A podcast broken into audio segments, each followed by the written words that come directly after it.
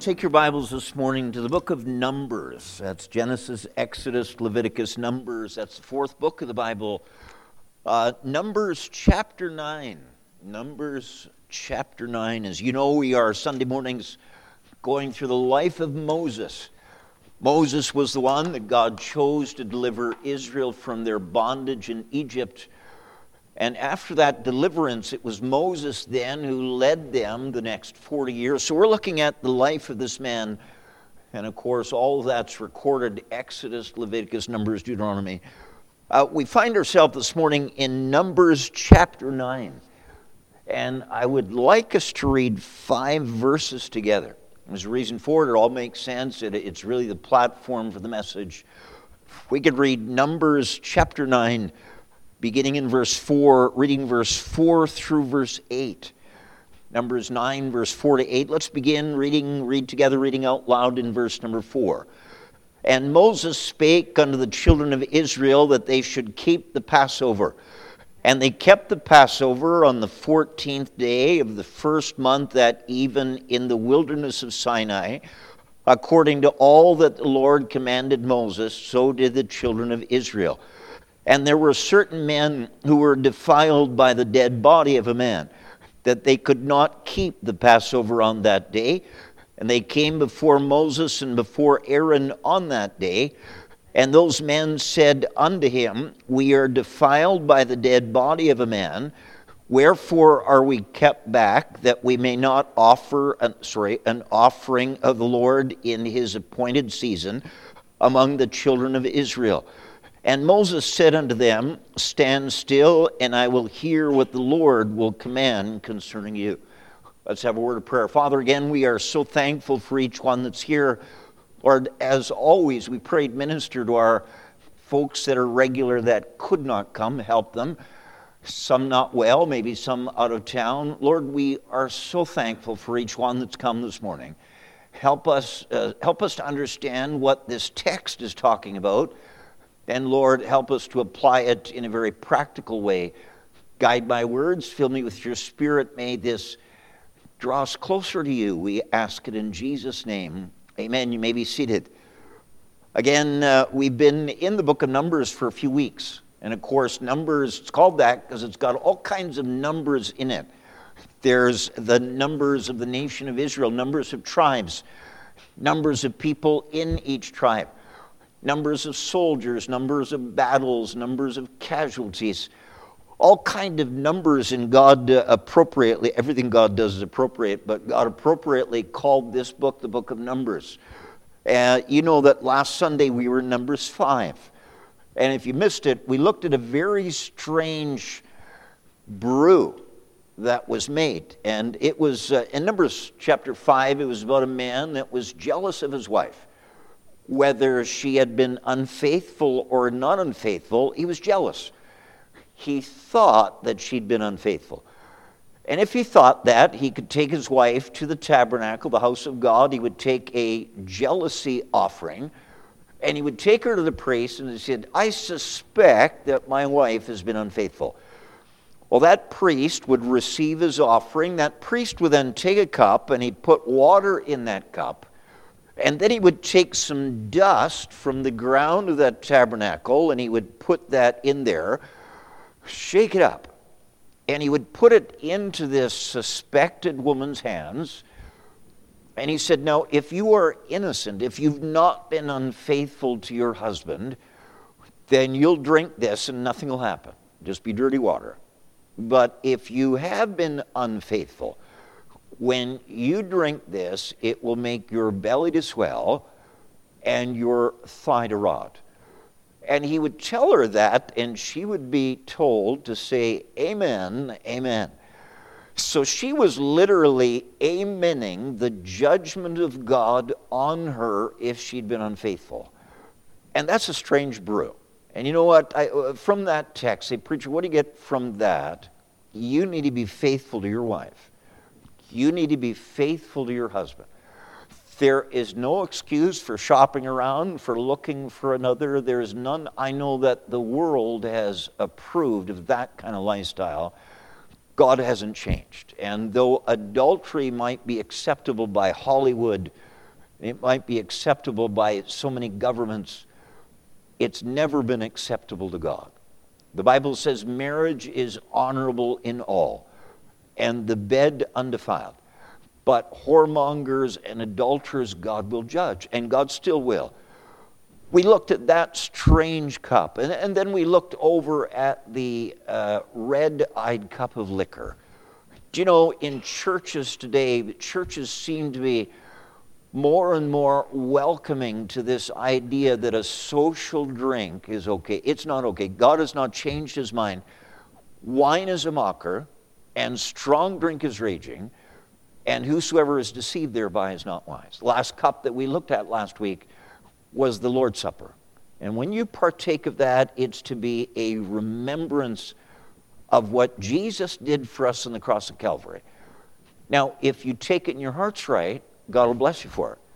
If you take it and yet there is unresolved sin, that same cup that's a blessing to so many others becomes a cup of judgment. And so that's what we looked at. Preacher, what are we looking at this week? Well, we're in Numbers chapter 9, and verse 1 tells us about an event that happened in the second year. If you remember, they wandered for 40 years.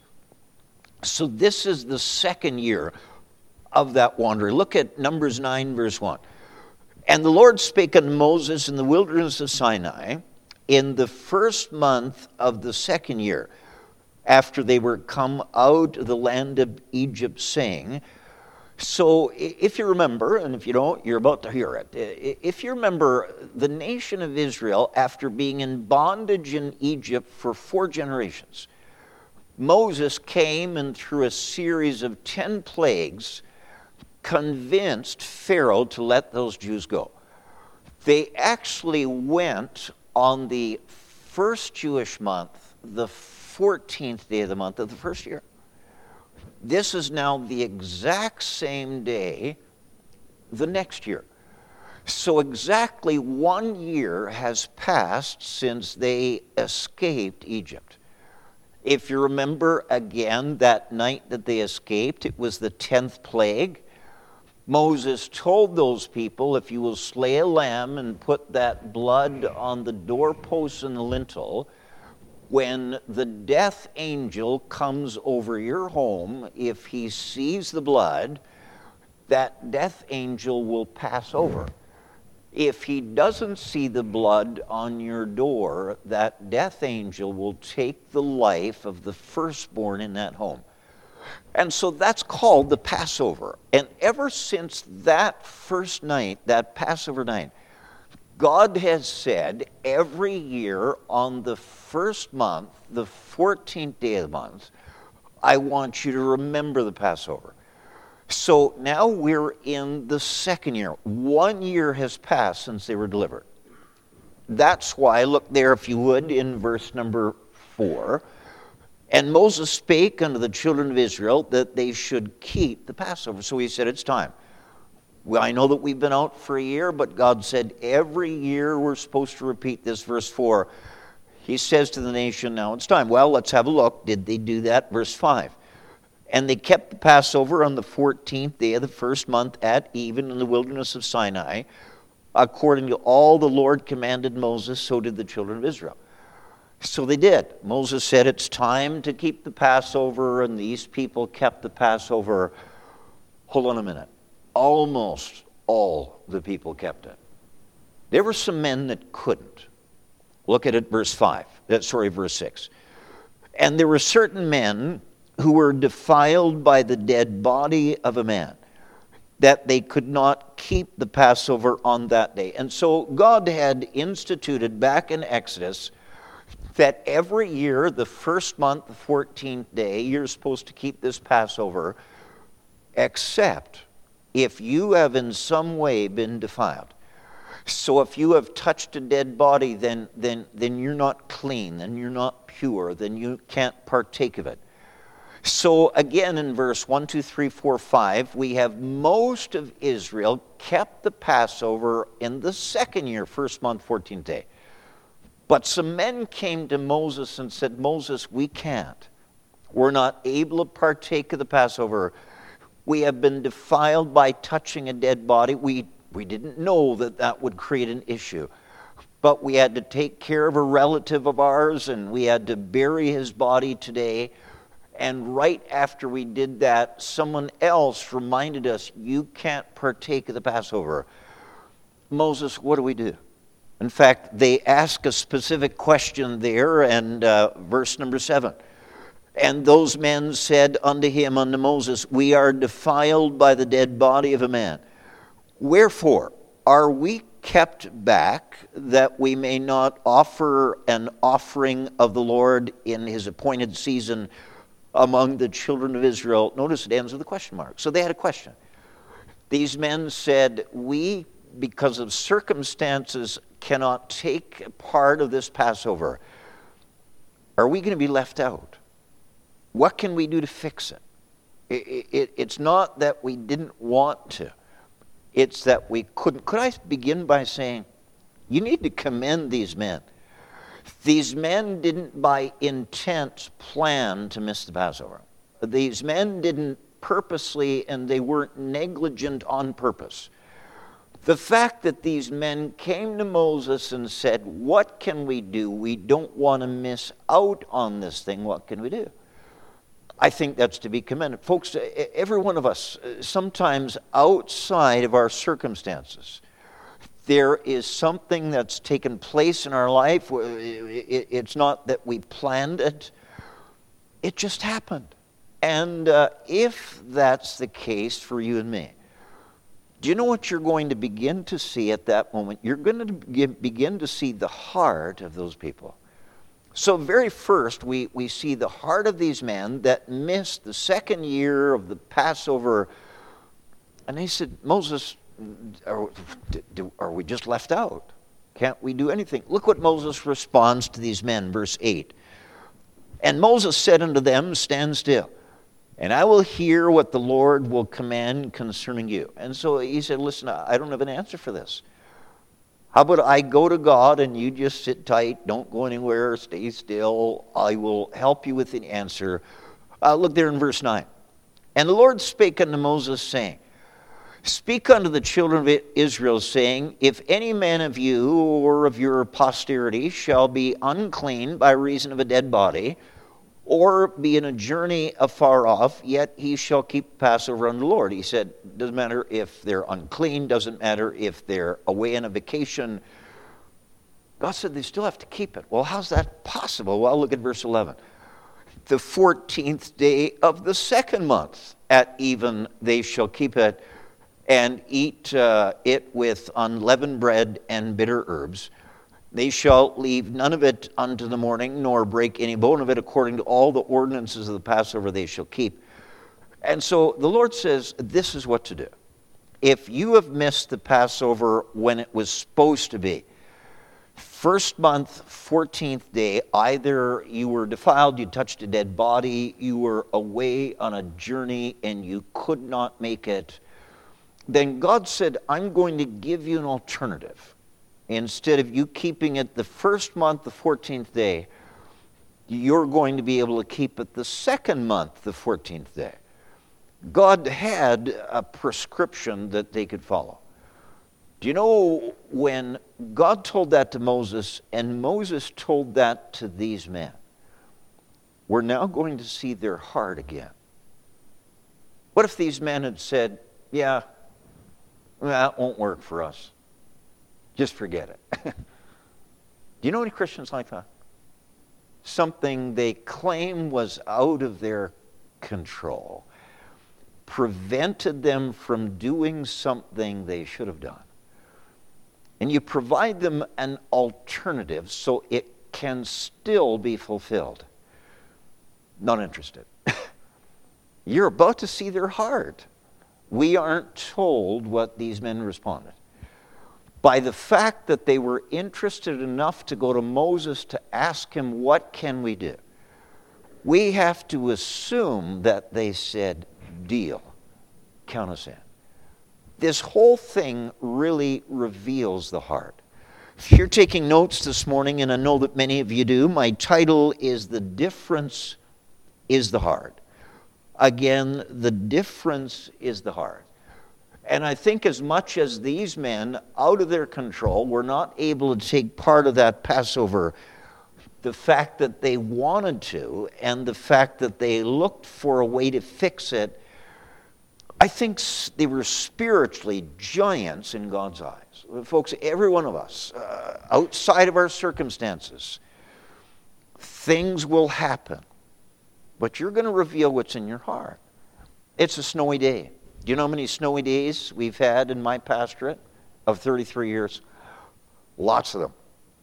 And inevitably, Sunday morning, somebody will call up our home and, Pastor, I can't make it to church today. My car can't get out. There's a snow drift. I'm just not able to go. It's funny when it's somebody that has a 4x4 pickup truck that says that, that they brag that they can get through anything. But that we'll put that aside. We'll, we'll not say that I don't want to poke at people, but when, when people call and say, Preacher, I can't make it to church today, my car won't start, there, there's a drift that prevents me. How many times have I said, Listen, we'll get someone else with a truck to pick you up? You know what you're about to see? You're about to see what's really in their heart. Because if they say, I don't bother, they didn't really want to come anyway. And this car won't start or snowdrift Folks, that's really just an excuse to camouflage what's in their heart. Yeah, I can't see your heart and you can't see mine. But what's in your heart? Do you know this word heart? The Bible uses this word heart 884 times. It's not talking about that organ. We're praying for Bob Ford because of heart issues. We're not talking about that. This heart, when the Bible speaks, it's talking about it, your thoughts and your ambitions, your desires. Uh, the Bible says that there's a great deal of importance with your heart. Proverbs 23, verse 7 For as he thinketh in his heart, so is he. Proverbs 4, verse 23 Keep thy heart with all diligence, for out of it are the issues of life. Uh, we're commanded to love the Lord with all of our heart. Deuteronomy 6 5 Thou shalt love the Lord thy God with all thy heart how anxious the devil is to steal our hearts, how anxious the world is to fill our hearts. In fact, in Noah's day, God saw the wickedness of man was great in the earth, and that every imagination of the thoughts of his heart was only evil continually. So our hearts are constantly at risk. Preacher, you don't have to worry about me. You know, my heart's doing okay. Well, the Bible also says the heart is deceitful above all things and desperately wicked. So be careful of trusting your heart because your heart can trick you. Uh, let me give you some scenarios where maybe this would show up in your life. I know that we don't keep the Passover, and so you say, well, that doesn't really affect me. What, what if your alarm didn't go off this morning? And you always set your alarm so that you can get up so you have enough time so you can read your Bible and talk to God in prayer and then have breakfast and then race off to work somewhere. And you say, oh, Preacher, it's Sunday, and, and my alarm didn't go off, and I didn't have time for Bible reading and prayer this morning. All I had time was to quickly eat breakfast and to race off to church. If your heart is genuine in that statement, you will find some other time today to read your Bible and pray. If your heart's not genuine, it, that, that no alarm business is just an excuse why you won't do what you say you really wanted to do. Uh, could I say that uh, absent mindedly, uh, sometimes we start eating, shame on us, sometimes we start eating before we remember to pray. How many of that's ever happened to you? Four honest people here. Um, I remember when our children were at home, and, and our son can verify this, that once in a while we're all around the table, and, and my wife sets out the food, and it's great food, and we start dishing it out to plates. And sometimes, in our anxiousness to eat, sometimes we dig in before we pray. And uh, I'm guilty. I'm guilty. I'm guilty. Not of doing that. I'm guilty of looking at which of my children's got a mouthful of food and said, You know what? We always pray before we eat. And so, how many times would I pick on Angie or pick on Ben or Holly and say, Angie, why don't you pray for the. Her mouth is full of food. Uh, do you know if you genuinely forgot to pray before you started eating, if your heart was right, even after three mouthfuls, you'd say, hey, we forgot to pray. Let's pray. If your heart's right. I uh, think that this practical application is uh, if, if you were sick on a Sunday. Now, I know that many of our folks, uh, they send their tithes and offerings through e-transfer, and I'm, I'm not picking on that. But there was a time where people brought their tithes and offerings, and still some do. Do you know if you were sick one Sunday, if your heart was still right, you'd still somehow get God's portion of God. You'd still would. And whether that be the next Sunday or the next day on e transfer, you'd still do it. So, preacher, I missed Sunday. I guess I missed tithing. No, unless you're looking for an excuse to miss tithing. Folks, the electric bill is the same whether you're here or not. The heating bill, which is atrocious, is the same whether you're here or not. I'm saying to you, it's all a matter of the heart. Do you know if you're traveling somewhere and though you're always at church when you're here, you know when you're traveling somewhere and it's Sunday, I think you ought to find church. How many times has our family been on vacation? We find a church. Uh, again, when we got to see the Ark encounter a month ago, uh, in our plans for that, we planned to find a church that Wednesday night. And there was a Bible Baptist church, I think of Greendale, Illinois, something like that. And uh, we walked in there, and uh, uh they said, you, you look like new faces. Said, no, they're old. No, here, new faces here. And uh, what, what are you doing here? I said, well, it's, it's church. It's Wednesday night. It's Bible study. It's church time. Folks, just because you can't get to your church on a service time, if your heart's right, you'll find that church. So, uh, this whole passage is about the heart. This whole passage begins with men that couldn't keep the Passover, and well, they had circumstances that kept them from that. They went to Moses and said, How can we fix that? Good on them. And Moses came back with, Here's how you can fix it. Again, good on them. And so, again, this morning I'm preaching on this matter of the difference is the heart. Do you know, I talked to a preacher, and this was a few years ago, a pastor in Alberta, and he said that his church, uh, you know, uh, there was a businessman came to do business in Alberta, and uh, that businessman, bless his heart, it's Sunday morning, he said, I go to church. And so, sure enough, he looked into some phone books and uh, in his hotel, and he found a church that was near his hotel, and so he, he, he walked there. It was close enough. It was all boarded up. And so he thought to himself, well, that's not going to work. He quickly found a phone book. This is the phone book era. And uh, he uh, found another church that was within walking distance. He walked there. Brace yourself. He walked in there and found out that there was a woman that pastored.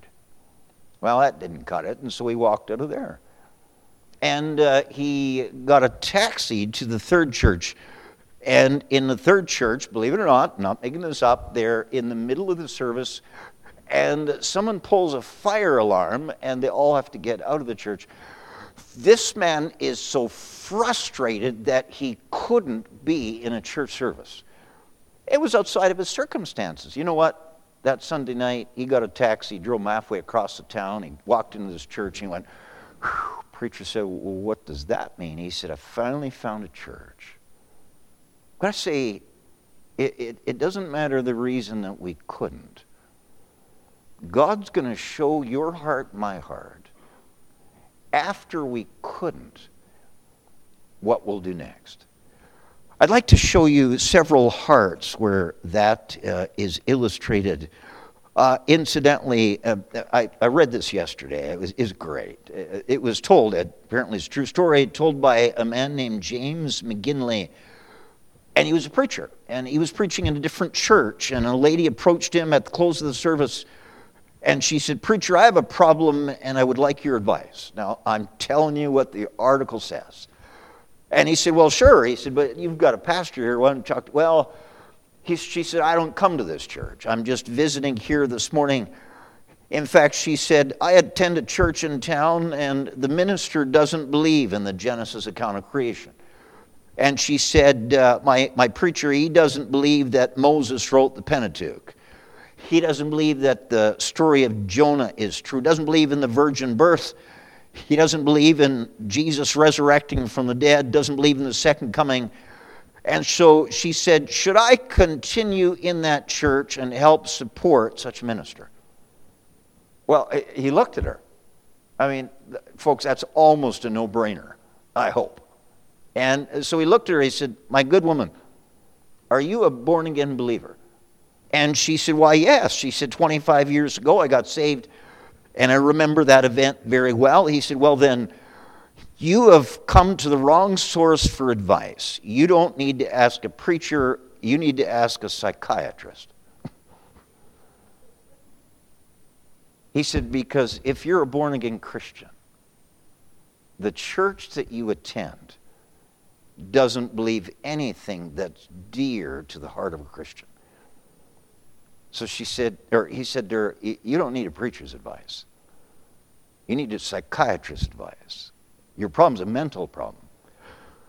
And she got a little offended. Now, hold on. Now we're going to see the heart. Are you with me? And so uh, this woman said, Well, you don't understand. My grandfather helped build that church. My grandfather, with hammer and nails and saw and tape measure, he helped build that church. In fact, she said, I sit in the very pew that my grandparents used to sit in. In fact, she said, I don't think I could get anything from God if I sat in any other pew of that church. and he just, he went like this. He said, Ma'am, you got problems. And she got so offended that she turned on her heels, walked out of that church, and he says, I suppose, back to her church. Folks, uh, uh every one of us is, is thrown curveballs. Some of them are slow and some of them are fast. You still have to do right for right's sake and people will watch your heart. And so again, we're looking at this. You're looking at preaching it. I want to look at several hearts here. Look there at Acts chapter number four. Acts chapter number four, we're, we're going to look at several kinds of hearts. Sometimes the heart matches the action. Sometimes the heart doesn't match the action. Look there in Acts chapter number four. So you won't need the book of Numbers. You can let that go. But Acts chapter number 4. And uh, look there, if you would, in verse number 34. Acts 4 and verse 34. The Bible says, uh, Neither was there any among them that lacked. For as many as were possessors of lands or houses sold them and brought the prices of the, the things that were sold and laid them down at the apostles' feet, and distribution was made unto every man according as he had need. Preacher, what's going on? Well, do you know this is the very same year that Jesus ascended back to heaven? We read that in Acts 1, and if you have dates on the top of the page, it's the same year. So later, months later, not years later, but months later, what's happening, this church of Jerusalem, there were some believers that were poor believers and uh, they were so poor they couldn't make ends meet. And so the apostles, still at that church, said, You know what? There are some people here in the church that legitimately have a need. They're not lazy. They're not slothful. They're not wasting money. They're not gambling their money. They're not buying lotto 649 tickets. They are careful with their funds and they just can't make ends meet and just want you to know. And you know, there were people in that Jerusalem church that said, you know what, I can be a help. And there were people there, according to verse number 34, that uh, said, uh, you know what, we've got lands and we've got houses and we can sell them. No one made them do this. We could sell them and we could bring the money that we have sold them for, bring it to the church, bring it to the apostles and the apostles would know how best to distribute. Now, folks, I'm not trying to get in your pocketbook, so you can relax. Do you know, question, was that a good action or a bad action? It was a good one. That was a good act, a good action. It was a good deed. You know, we're given the name of one of the Christians in Jerusalem that did that. Look there in verse 36. It says, and Joses, if you want to call Joseph, help yourself, but and Joses, who by the apostles was surnamed Barnabas, which is being interpreted the son of consolation, a Levite, and of the country of Cyprus, having land, sold it, and brought the money and laid it at the apostles' feet. So, verse 36 and 37 just gives us one example of many in that church that wanted to do this kind of a generous deed. I want you to know that Barnabas didn't do it because he was looking for the attention of people. Barnabas, uh, he didn't do it because he wanted to be highlighted, because he wanted all eyes on him. I, I, we're not told whether anybody in that church knew that Barnabas did it. I suppose, other than the 12 apostles. Uh, if you're taking notes, the, the, our God sees it when there's a right action is associated with right heart. If you want to write something down, again, we're looking at the differences of the heart. God sees it when a right action is associated with right heart. And that was this man. His action was a right action. No one made him do it, he didn't have to do it. Of the kindness of his heart, he had a right heart, and that right heart evidenced itself in a right action. Isn't it true that our Lord, when he walked this earth, our Lord said, uh, A good man out of the good treasure of his heart bringeth forth that which is good.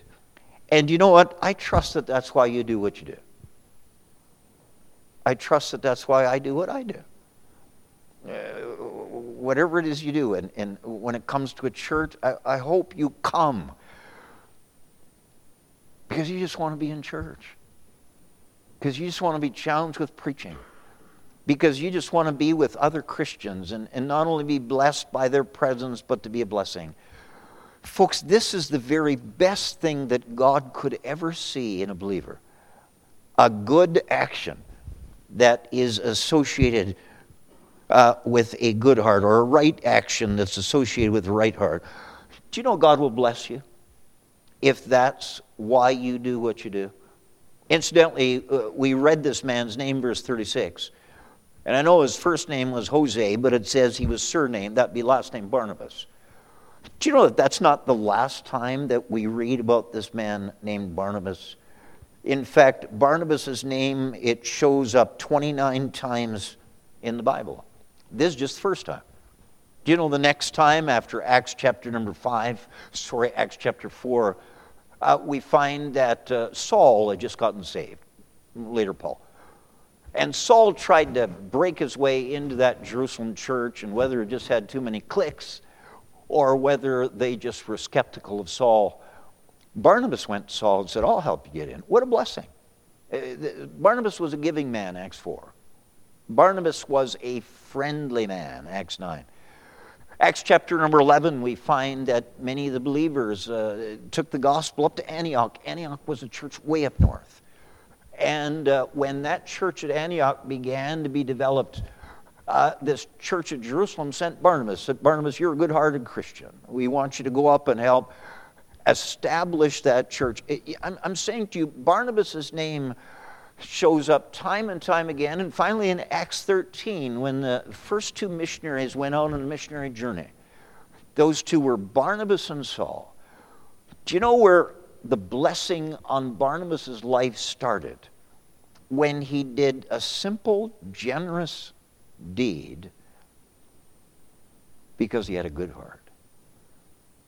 You say, Preacher, my Sunday school class has gotten smaller if you have a good heart, you'll still reach those that do come. Pastor, the, the church isn't the size that it used to be. Well, every one of us have to put the same amount of heart into what we do. It could have been a snowstorm today. There could have been five show up instead of 45. Do you know your heart and my heart is evidenced by why we do what we do. And so the very first heart that our Lord sees is a right action that's associated with right heart. And God will always bless that. Bible says in Hebrews 6:10, and if, if ever you sign uh, a card, a thank you card, this is always a good reference to put there. Hebrews 6:10. For God is not unrighteous to forget, I better get it right. God is not unrighteous to forget your work and labor of love, which you have showed toward his name, in that you have ministered to the saints and do minister again our God sees a right action that's associated with right heart. Now you're still in Acts. Look at Acts 5. Right after we found an example of somebody named Barnabas who did a right action because he had a right heart. Look at Acts chapter number 5.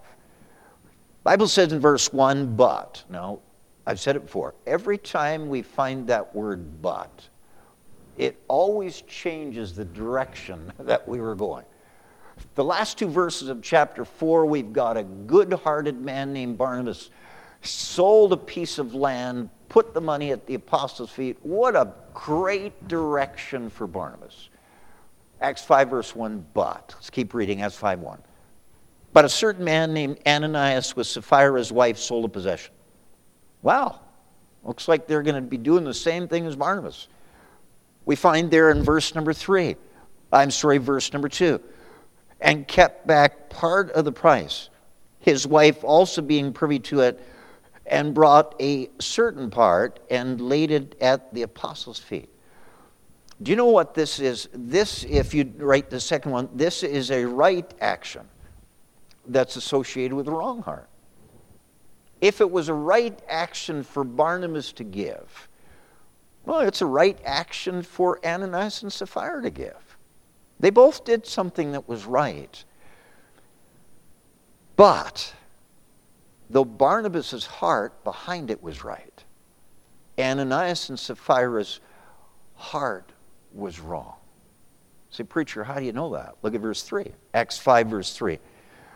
But Peter uh, said, Ananias, why hath Satan filled thine heart to lie to the Holy Ghost and to keep back part of the price of the land.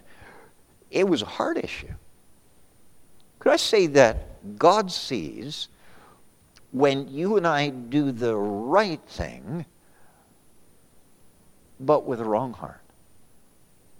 When we do a deed to be seen of people, instead of doing a deed because God's laid it on our heart, because God has enabled us to do it the same God that saw Barnabas do a right deed associated with a right heart, that same God saw Ananias and Sapphira do a right deed with a wrong heart.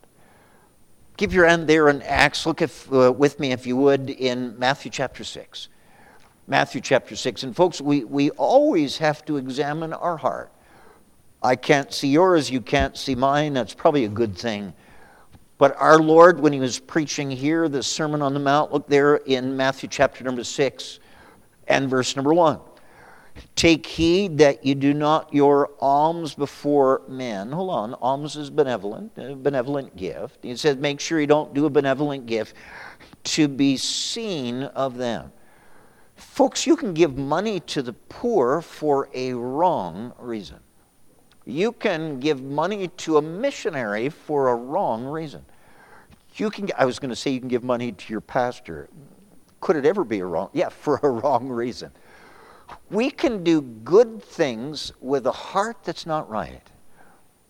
And he said, Listen, don't give alms. Don't do that to be seen of men. In fact, look there in verse 3, Mark 6, verse 3. And when thou uh, doest alms, let not thy left hand know what thy right hand doeth, that thine alms may be in secret, and thy Father which seeth in secret himself shall reward thee openly. So, first of all, alms, he said, it's a right deed, but it needs to be done for the right reason. Look there in verse number five. And when thou prayest, thou shalt not be as the hypocrites are, for they love to pray standing in the synagogues and in the corners of the street that they may be seen of men. Question Is praying right or wrong? It's right. It's right to pray. Folks, uh, uh, I have the opportunity to call upon some people in this church from time to time to pray.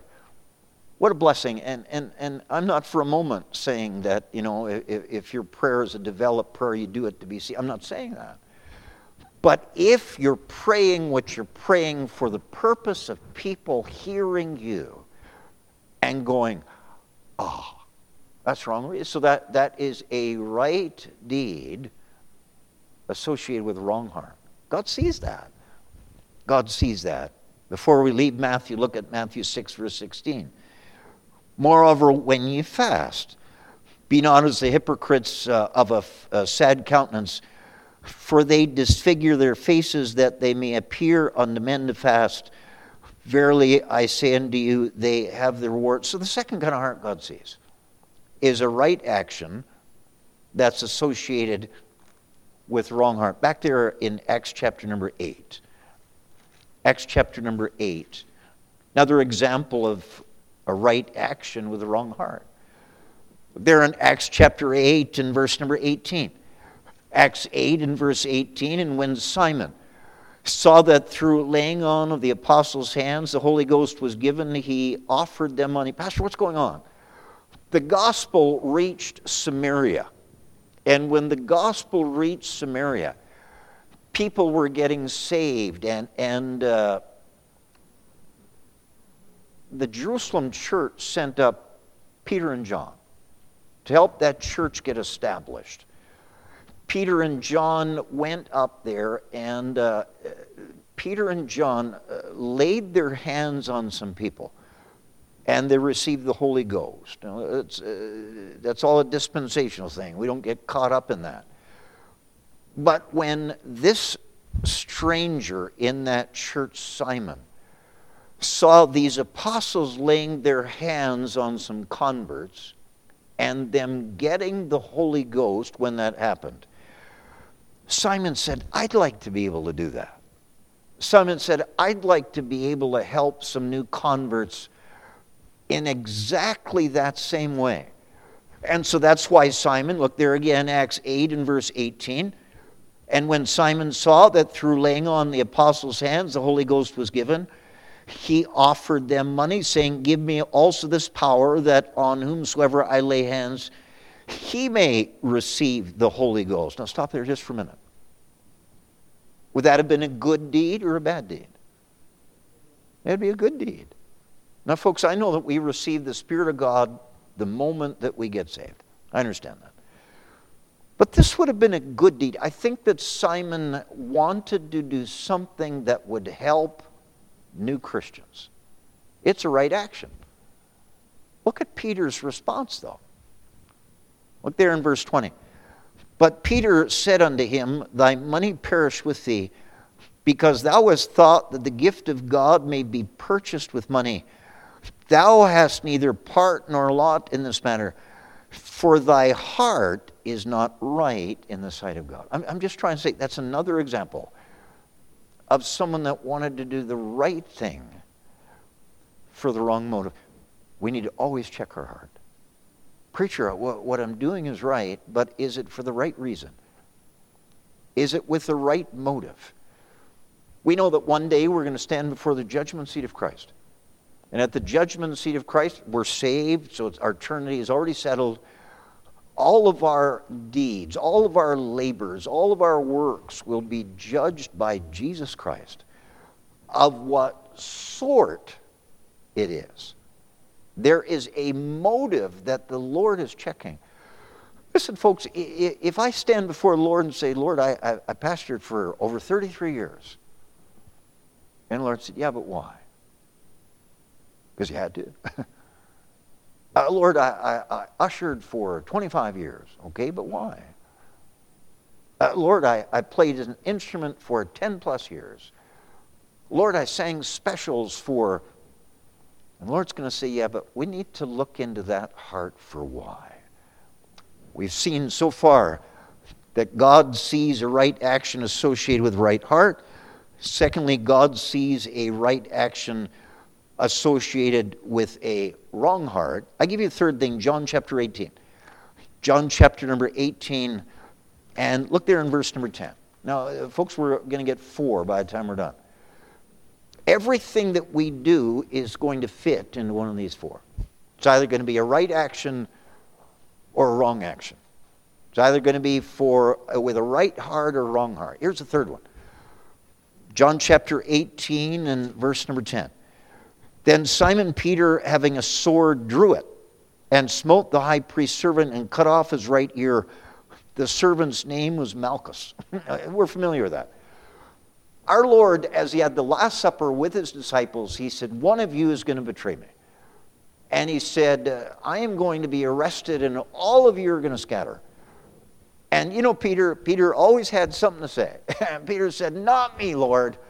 Although all the rest of these are going to abandon you, not me. I'm sticking with you. And Lord said, Peter, Peter, Peter, Peter. Uh, the cock won't throw, uh, sorry, the cock won't crow until you have denied me three times. Peter said, Not me, Lord. Mm-mm, not me. Well, as they went into that garden where Jesus prayed with his apostles, Judas leads the, these soldiers into that garden. And uh, Peter gets a pretty good read. he knows exactly what's about to happen. So Peter takes out some sword that he's hiding, and he, well, Peter proved that he made a better fisherman than soldier. Because John chapter 18, again, verse number 10, then Simon Peter, having a sword, drew it and smote the high priest's servant and cut off his right ear. The servant's name was Malchus. Now, I need you to think.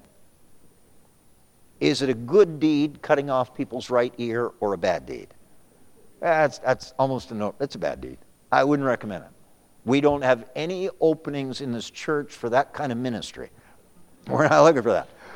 We have all kinds of openings, but not right ear lob, lobbing off. No, no, it, it, it, he did a bad deed.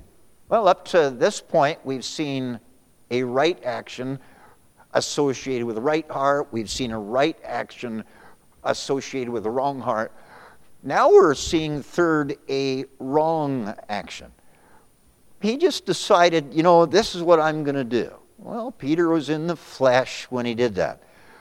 What's amazing about all that is, of course, Peter did flee when Jesus was arrested. Peter only went part way into that palace where Jesus was being tried. Peter stopped and warmed his hands by the fire of the very soldiers that arrested Christ. Boy, you and I would look at that and say, Peter, Peter, Peter, what's going on with you? I mean, swinging with a sword, cutting off ears, not going all the way, warming your Peter, Peter, what's going on in your life?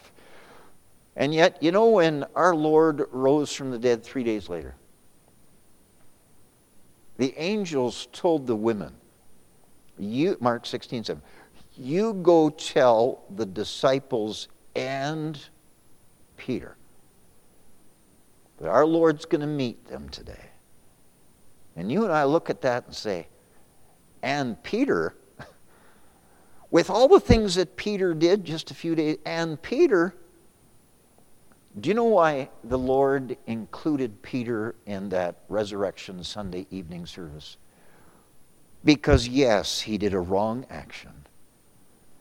But believe it or not, when the Lord looked down, he saw a right heart. There's none of us that can say we've never done a wrong action. There's none of us. Folks, all of us have kind of messed up. but you know, God looks down at your heart. And God can overlook even the mess ups. I, the wrong person will take this as a license to do what's wrong. No, we're not going there. But, folks, all of us have tried.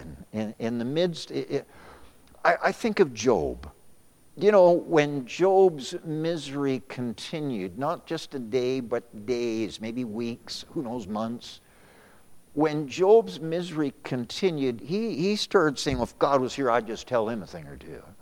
Well, God's just being. Job started saying some things that were wrong. But you know, his heart was right. And, folks, when you and I mess up, God sees our heart. God has graciousness. God's the God of the second chance. You say, Preacher, how do you know that? God saw a good heart in Peter. Well, we know it because that's Resurrection Sunday. Those women were said, Go tell the disciples and Peter. And then Pentecost. Peter stands up and preaches, and 3,000 get saved. People won't forget when you mess up. People will use that mess up against you to say you're no longer fit. I'm sure glad God looks at the heart. And folks, it, it, how important for us to keep our heart right. How important that we just do the right thing for the right reason. We've seen three hearts so far. We've seen a right action associated with the right heart. That's the best thing to do. We've seen a right action associated with a wrong heart. We've seen a wrong action associated with a right heart. Uh, David. David committed adultery with Bathsheba. Question right or wrong? Wrong, wrong. Listen, adultery is wrong. There is no excuse for it, none. But you know what? When you get to Acts 13, I think verse 22, God said that David is man after my own heart. What? It's his heart. It's his heart. Don't, could I say this and I'll get the fourth one, we'll be done. Don't measure Peter by his denying the Lord. That's, that was the lowest point of Peter's life. Measure Peter by the day of Pentecost when he preached and God blessed that preaching. Don't write somebody off because that one bad day. See, well, it wasn't a bad day, Pastor, it was a bad week. Don't write somebody off because of a bad week. You see, Peter, when Jesus was being transferred between buildings during his trial, Peter looked up at Jesus and he wept. His heart was right. I give you the fourth thing. We're done with this. Uh, look there in Mark chapter 12. Mark chapter number 12. I, am just saying what we learn in the book of Numbers 9 is uh, God looks at the heart. Here, these men that had legitimate reason that they couldn't partake of that first Passover, uh, sorry, the second year, uh, and, and said, Listen, we don't want to miss it. That's a good heart and Lord provided an alternative. We have to believe that they said, We'll do it because they had a good heart. Again, Mark chapter number 12. Look there in verse number 41. Mark 12 and verse 41 And Jesus sat over against the treasury and beheld how the people cast money into the treasury. And many that were rich cast in much. And there was a certain poor widow, and she threw in two mites which make a farthing. Our Lord did something that we don't do. Could you imagine when these men take the offering? If I or someone else in this church watched what you put in the offering, aren't you glad we don't do that? Aren't you glad that when an, an envelope's put in the offering, someone doesn't reach over and, oh, yeah, okay. Uh, it's empty. okay. Aren't you glad? But the Lord did that. There was an offering taken at the temple, and the Lord stood there and watched what they gave. And some of these men, wealthy men, it would seem that they were putting of their abundance. They were putting lots in. And there was a woman. There was a woman, and what she put in there was two mites, which make a farthing. Uh, we would say it's not even a buck, not even a dollar. And the Lord looked at that, and the Lord looked at his disciples and said, She has put more in than all the rest of these. I, imagine some of those disciples pulled out their cell phone, went over to calculator, and said, That is impossible that she gave more. That's what we're seeing there in Mark 12. Again, look at verse 42. Mark 12 and verse number 42. The Bible says there, and there came a certain poor widow and she threw in two mites, which make a farthing. And do you know what? This, uh, this again is a right action, and it's associated with a right heart. She just said, I want to give something to God. You might not have what others have, but if your heart's right, you just want to do something for God. You know, if you're like that, you say, Preacher, I just don't have much. God will take what you have because it comes with right heart. Say, Preacher, isn't the last one supposed to be a wrong action with a wrong heart? There's too many references we could look at. You know, the greatest heart is, Lord, I just want to do something for you, something. I can't help but believe that this woman who said, I only have two mites, but I want to use it for God. God will bless you for it. What do you want to do for God? There are too many Christians. We're living in 2023. There are too many Christians that want to stand back and let everybody else do it. They don't want a ministry. They're, they're looking for an excuse to get out of any ministry. You know what this woman said? I can't do much. I'd like to do something. I heard, read about this woman. Her name was Louise Redden. Very poorly dressed woman. She felt her whole life was crumbling apart. She walked into a small town grocery store. She approached the owner of the store in a most humble manner and she said, she wondered if she could take uh, a few groceries and put them on credit. She explained to that grocer that her husband was very sick, unable to work, and she had seven children at home and they needed food. And she uh, gave him her, her word that she would pay for the food, that she wouldn't steal from anybody. And the grocer, his name was John Longhouse, he was a grocer, he scoffed. He scoffed at her and demanded that she leave his store.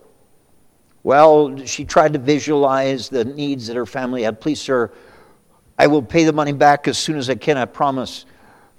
But that grocer told her that he did not give credit to her kind, and uh, he, he, he wouldn't do it and demanded that she leave.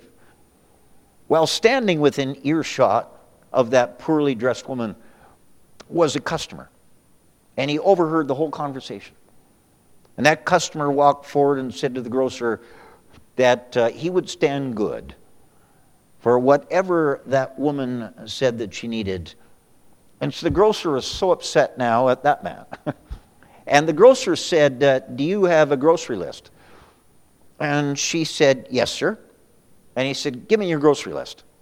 You put your grocery list on this side of the scale, and I'm going to let you take as many groceries until it overbalances and so she took out a piece of paper and she bowed her head and she quickly scribbled something down on a piece of paper. And then she laid that piece of paper upside down on the one side of the scale.